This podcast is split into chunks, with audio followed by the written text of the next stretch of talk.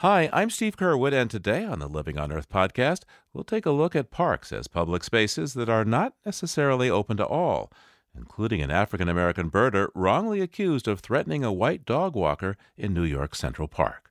But first, your support helps make it possible to bring you this podcast, so please contribute what you can. $5 or more makes a difference. You can donate right now at loe.org, and thanks.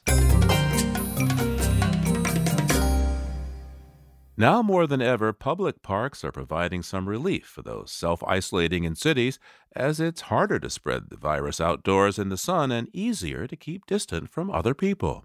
Yet some parks have been closed for fear of overcrowding, and even without a pandemic, some public spaces may not be truly open to all.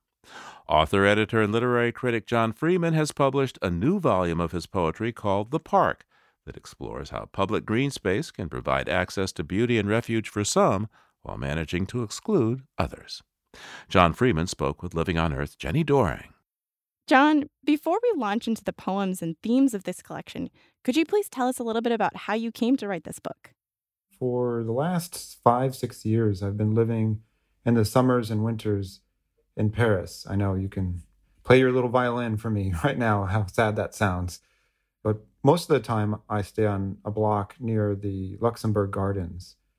And so I've gotten to know the park there very, very well in different seasons. And it's become a kind of second home to me. And I've studied it and lived in it and grieved in it and missed people in it and met friends in it. And so to me, it feels like another part of my mental circulatory system. And in the last couple of years, as our nation and the U.S. has gone through this spasm of anxiety over what a citizen means, I've been spending part of that time in a park, which to me is a kind of giant metaphor for how we live together and who we allow in and who we kick out. So I began to write poems in the park, not really thinking in those terms right away, just simply observing the park. And gradually, as I transferred them from my notebook to my computer, I realized I was thinking about more than just a park, but about how we live together.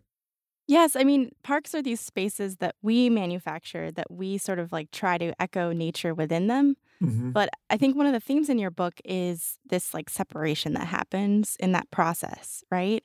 And I wanted to ask you to read a poem, the very first poem in your collection called The Sacrifice. And I think it really kind of like speaks to this idea of separation. Could you read that poem for us, please? Of course. The sacrifice. The difference between animals and us. The main one is they don't need to know it's a park. The coyote lopes through just the same, looking for food. We stop in mourning, sensing everything we've lost. We call that ceremony a park. Yeah, I was really struck by the word mourning and, you know, this reflection you have on everything we've lost when you're talking about how humans interact with a park. Can you say a little bit more about what you're trying to explore in this poem? Well, there's a kind of broken relationship between ourselves and nature because of our total dominion over it and how we've begun to see it as entirely fungible, as something to be used and deployed. And even when we're trying to reattach ourselves in some emotional and metaphysical way to nature, we're still having total dominion over it, as we are in a park where we decide which trees to plant there, which animals to trap and which to let run wild, when to allow people in and out, as we're part of nature too. And so even though it can be made in the best intentions and still provide a great deal of comfort, a park is still a living reminder of our detachment from nature. And so as I was writing this book, I wanted to try to think about the ways that that's a feeling that goes from us towards nature and not the other way. In the sense that as you're in a park, as you're in any space, the natural world is all around you. It's pushing up through sidewalks, it's taking over benches, it's leaning down upon you from trees. Birds are there, and other forms of wildlife and insect life. And to all those forms of life, it's just the world. We're the ones who see the boundary between ourselves and nature, and even a park inscribes that boundary again as it's trying to kind of leap over it. One of the themes in your book, The Park, explores the paradoxes of public parks being open to all, yet they also manage to exclude some people, as you were talking about. Could you elaborate on that as an observation that you made while in the Luxembourg Gardens and the types of people that you saw as being excluded? Yeah, Paris has a fascinating history about itself and the parks. Right near Luxembourg Gardens is the Place Saint-Sulpice, and there's a statue in the center of that plaza with a fountain of the four directions. And it was built by a prefect who decided that all of Paris should be filled with parks and also with water fountains. This prefect ended up building over 1,000 fountains across Paris. But in the century since then, there's just been several centuries of exclusion. Who can stay in a park? What hours they're allowed to be there. And when I was living in Paris, especially in the last couple of years since the Syrian civil war, you would see migrants who, some of whom had even walked all the way to Paris from a war zone, were living in the park. And once Macron was elected, he was quite brutal about excluding migrants from public spaces, pushing them out of the city, pushing them out of parks. And so one of the first things I saw when I would go to the park in the morning was who was moving in a way that they didn't want to be seen. And I was watching them slip through the shadows and eventually leave the park. And then one of the strangest kind of ironies of that moment was the park itself, the outside fences often hold a kind of exhibit. At one point, there was an exhibit of Syrian refugees, while simultaneously there were actual Syrian refugees in the park. I found that hypocrisy really hard to take sometimes, because the park encourages you to have a meditative mode and a kind of expansive mode of thinking, and people, once they're in the park, tend to be pretty tolerant of each other, of being around each other. And yet there are all these official policies which say certain people are not allowed. So one of the things I should say is that there are other parks in this book, and I've written about things I've seen in other parks, because to me, the entire globe is one park. If you consider the world as a kind of built environment, and the parks and the park systems that kind of knit their way across various nations are, to me, in some ways, a kind of Uber park. There's a kind of shared ecosystem that a park has, and a series of shared assumptions. Yeah, I mean, when you're in one particular park, does it sort of bring up all these feelings that you've had before from other places that you've been? And is it a place where we are able to sort of get in touch with the memories that we've made in other spaces too? I think so. I mean, as a joke, I sometimes go to this place called Freeman Plaza. There's a little bench there, and the strip of grass is about the size of the desk I'm sitting at. It's right before the entrance to the Holland Tunnel. But occasionally I'll see birds there and other animals, and no one's ever sitting there because it's so loud. And I, as a test to myself, I once sat there and I thought, does this really feel like a park? And to me, one of the things that I think all parks share, and which I'm trying to write about here, is that the space of the park does eventually connect to the space of your mind. And so if you're in a space like a park, no matter how small and grubby, if it can open up the park in your mind, then you've entered into that kind of Uber system of parks, the one connecting each little contained space to the next, but also hopefully one connecting your mind and your internal space to the minds and internal spaces of others. And that's why I think parks are so genuinely humane, even if they have some restrictions about who's let in. Yeah, actually, one of the things that I was thinking about a lot as I was reading this book and these poems was this contrast between, there's a lot of sadness and violence that you're talking about, but also these moments of kindness and tenderness between human beings and maybe human beings in the natural world. Would you like to reflect a little bit about parks as these spaces that can open that possibility up of tenderness between each other? I'm so glad that you brought that up. I think as a world, as a society, as a group of humans, I think we're desperate for tenderness, because we've been seeing broadcast and on social media and on all the ways that we get information, it's opposite for so long. And right now, in the middle of this pandemic, I think people are rediscovering the power of tenderness because we're with each other more. And to me, parks were always a way, a kind of a shortcut to that feeling, that capacity for tenderness. Because when you go into a park like the Luxembourg Gardens, I gotta believe that your heart rate slows, your blood pressure probably lowers, your way of thinking changes, and your capacity to be around others expands. And there's no better contrast than the difference between, say, being on Twitter, where you get none of the signals between face-to-face communication and tone of voice, or body language, smells, touch.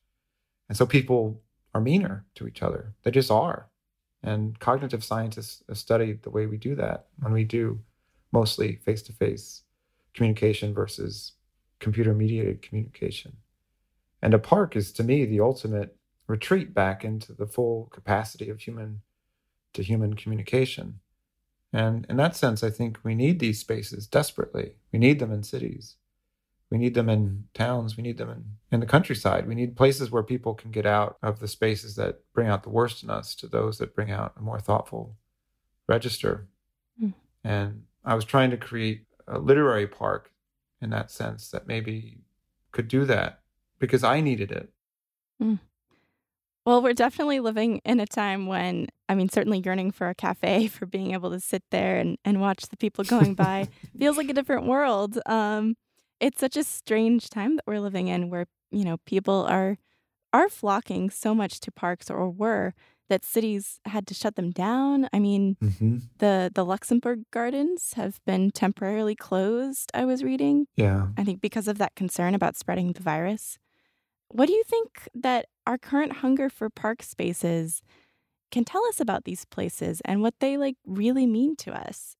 Well, given all the restrictions that we've spoken about so far, about who's let in a park and what hours, they still are a powerful democratizing influence in cities. And I think in the last 10 to 15 years, I'm going to sound like a Luddite, but we've been sold through the internet this idea of public space online, which tends to, I think in many ways, destroy actual physical public space because it draws people into these imaginary spaces, these digital spaces, whereas the public ones are not used as much as they used to be. But I hope this pause, as horrible as it's going to be, if we can get through it, if we can survive it, makes us remember that public space can be a really beautiful, enlarging thing, especially parks. That they're there for us to be in, to share with other people, that there's nothing so beautiful as sitting on a park bench and having a picnic, whatever you're eating, it's ennobled by a tree looking down on you. And if we get out of this, I think there's going to be a flood of people going to parks. Sometimes if I feel really low, I imagine that. I imagine the kinds of, coming out parties that we're going to have when all this is over. But in the meantime, I think we have to go there in our mind. And all of us hopefully have a memory or two of being taken to a park. So it's hard to pick a favorite, but the poem from your book that I keep coming back to, especially right now, is called The Folded Wing. Could you please read that poem for us? Do you ever see something and just looking at it, you realize a whole scale of kind of capacities for self-care kind of exist within us? And that if you've been listening to only a certain part of your body. And I was in the park one day and I saw this bird just kind of floating in circles, and it had tucked its beak into its wing. And I thought, yeah, it feels kind of good to cuddle yourself. And it was one of those days where I had had a long day and I was feeling pretty grimy, and the news was terrible. Everything was upsetting. And then I looked at this bird and I thought, yeah. So I wrote this poem called The Folded Wing. The lone duck in Medici Fountain slips her beak beneath a wing and falls asleep, drifting like a hat tossed into a green pond. How good it feels to be one's own comfort, to discover all the warmth we need buried in our bodies. Yes, we bleed. We are broken.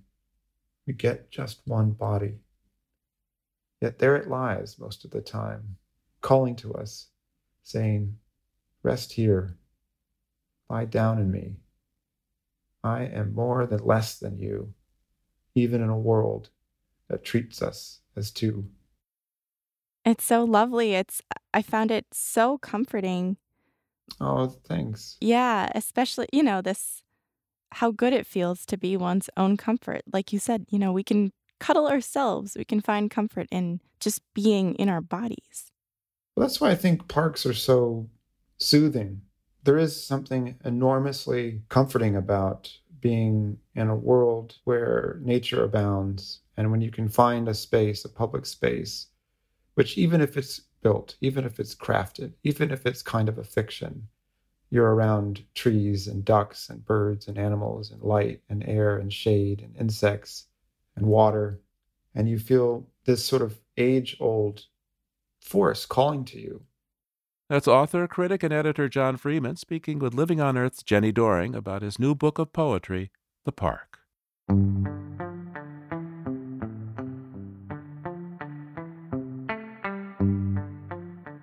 Funding for Living on Earth comes from you, our listeners, and United Technologies, combining a passion for science with engineering to create solutions designed for sustainability in aerospace, building industries, and food refrigeration.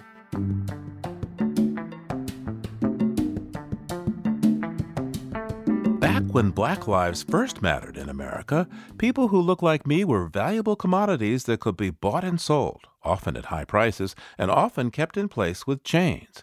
After slavery, the chains of violence and discrimination still kept many of us in place, blocking us from certain neighborhoods and shortchanging us in the free labor market. And today, some white people still see Black people as out of place in a variety of roles, even being out in nature watching birds. In fact, for years, Black birders have been warned to avoid certain times and places for birding, to avoid wearing hoodies, and to always carry ID. Just recently, Black birder Christian Cooper was birding in New York's Central Park when a white woman falsely accused him of threatening her life when he complained about her unleashed dog. Now, as protests continue nationwide after the horrifying murder of Black and unarmed George Floyd by policemen in Minneapolis, a social media campaign called #BlackBirdersWeek has gone viral.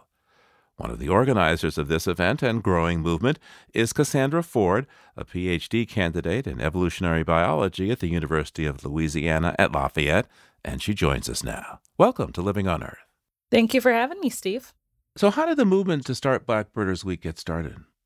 So Jason Ward, who is a pretty prominent Black birder on Twitter, actually created an online group of Black people who are all in STEM or research fields to kind of get together and talk on a semi-daily basis. We talk about life, we talk about science, we talk about birds, and even some social issues as well. When the incident happened in Central Park with Christian Cooper, we saw it as an opportunity to spark a movement and a discussion. So by highlighting some positive things that are happening in the birding community, highlighting some amazing Black birders and trying to inspire some new Black birders, we hoped to make something positive out of the situation that arose in a pretty negative light. Our goal is to show the world, pretty much at this point, we have a global reach that Black birders are here. Black people are enjoying nature as much as they possibly can, but there are also some issues with how Black people have to experience the outdoors and issues with making sure that Black people and people of color can remain safe while doing so. What's the experience of birding while Black? Well, a lot of people have had a lot of different experiences. One of the most prominent experiences that people are probably familiar with is the incident that happened in Central Park with Christian Cooper. Being an African-American person and trying to do birding or anything in the natural world can be somewhat dangerous. We can't just experience the outdoors as a white person would. Instead, we do sometimes have to take precautions. And sometimes we have incidences with the public or with police officers that are not always positive. a lot of people in the group that I am a part of here that's organized and started Black Birders Week, we all have experiences. Talk to me about a situation where you felt constrained to be outdoors, birding, fishing, whatever, as a person of color. As a person of color, I have definitely felt some constraints. There are certain times of day that I will not go outdoors and go on, I guess, like field expeditions, you might call it, to go look for animals. I won't go in the middle of the night. Very first thing in the morning is also a time of day that I won't go alone. If I was with a group of people, I might be a little more keen to go. But if it's just me, I stick to middle of the day when I can be easily seen and my intentions understood. A lot of us as Black naturalists also carry equipment prominently showing to kind of show what we're doing and why we're doing it. We might carry our binoculars and cameras and field guides and wear hats that have logos for naturalist organizations showing so that it's pretty clear to bystanders or people around us that we belong there. Now, to what extent are black birders an endangered species? I like to think they are a recovering endangered species in the sense that our numbers are growing constantly. I think especially given this movement / hashtag that's coming out of Twitter, we're seeing thousands of people submitting pictures of them going outdoors, finding birds, having a blast. And you don't have to be a professional to consider yourself a birder. You don't need to own binoculars. You don't need to own a fancy camera. All you need to do is go outside and look up, look into the trees and see if you can find one. Hey, Cassandra, what's your favorite bird? My favorite bird? I would have to say the scarlet tanager. It's actually a bird that I saw for the first time this year. We were actually really blessed here to be home for quarantine, I guess, during spring migration. And our backyard was magically a hub for all of these different migrating birds that I'd never been able to see before. And so I saw a scarlet tanager, and it was breathtakingly gorgeous. It was unlike anything I'd ever seen before. But it is bright red, but it has dark black wings. And so it contrasts to its body, and male scarlet tanager is so pretty. So, by the way, who were your role models in science? I mean, what did you see in the way of representation of Black scientists and ecologists while you were growing up? And what sort of advice do you have for people coming up behind you now? Unfortunately, I really didn't have a whole lot of role models that looked like me growing up and even in college.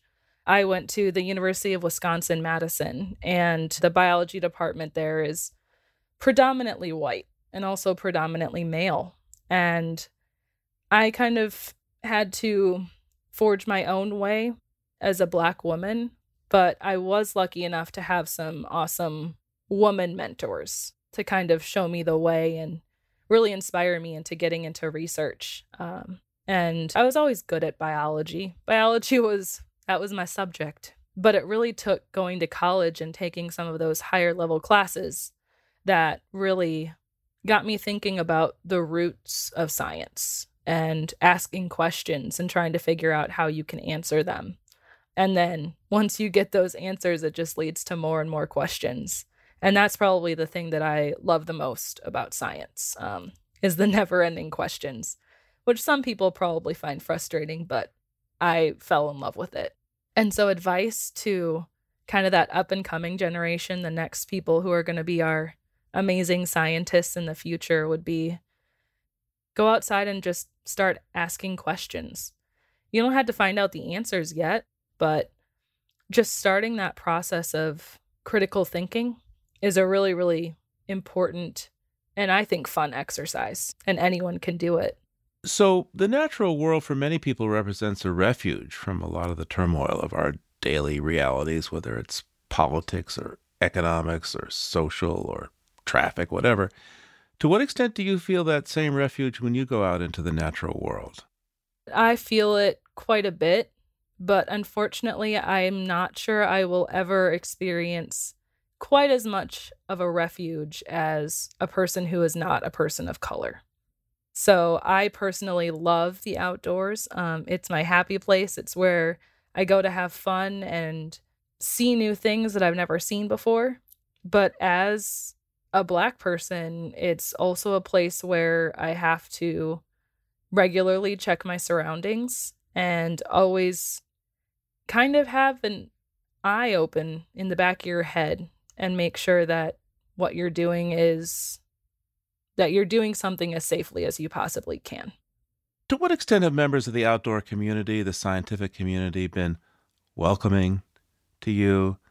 And in your opinion, what sorts of things could those groups do to make nature a more accessible resource for people of African descent in the United States of America? I would say that predominantly societies and the people within them, to me, have been incredibly welcoming. I have actually had some people that before this I had just considered Twitter acquaintances, somebody that I might have met for 5 minutes at a society meeting or conference, who have really shown up for us. They've been pretty big allies in this conversation and this movement that we're doing, in terms of they not only listen and truly care about what people of color and Black people are saying, but they're willing to set aside their own personal voices to amplify our own. So what sort of change in the world do you hope this movement can create? I hope it creates interest in both Black people and non-people of color to go outside and enjoy nature more and appreciate it, and work with their local natural organizations and go out and do something that they've never done before, whether it's a local hike at a park, whether it's going to an Audubon event and doing some bird banding and seeing a bird up close that they've never been able to see before. But I really hope that people, regardless of race, take this as an opportunity to really go into nature and appreciate it as much as they can. But at the same time, I also hope that people who are not people of color take this as a positive thing that has come out of a lot of historically negative situations. So whether it was a Central Park incident or any of the incidences that have involved police brutality, we hope that we can spark a conversation to address the problems that are about race in this country and really see if there's a way for us to move forward and make things better and safer for everyone involved, but especially safer for Black people. Cassandra Ford is a co-organizer of Black Birders Week and a PhD candidate in evolutionary biology at the University of Louisiana at Lafayette. Cassandra, thanks so much for taking the time with us today. Thank you for having me. It was truly fun.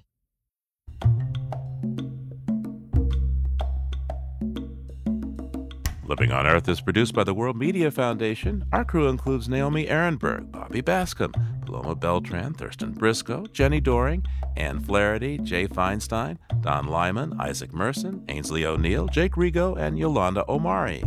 And we welcome Corey Suzuki this week. Tom Tiger engineered our show. Allison Larish-Dean composed our themes. You can hear us anytime at loe.org, Apple Podcasts, and Google Podcasts. And like us, please, on our Facebook page, Living on Earth. We tweet from @Living on Earth, and you can find us on Instagram @Living on Earth Radio. I'm Steve Curwood. Thanks for listening. Support for Living on Earth comes from Sailors for the Sea and Oceana, helping boaters race clean, sail green, and protect the seas they love. More information at sailorsforthesea.org.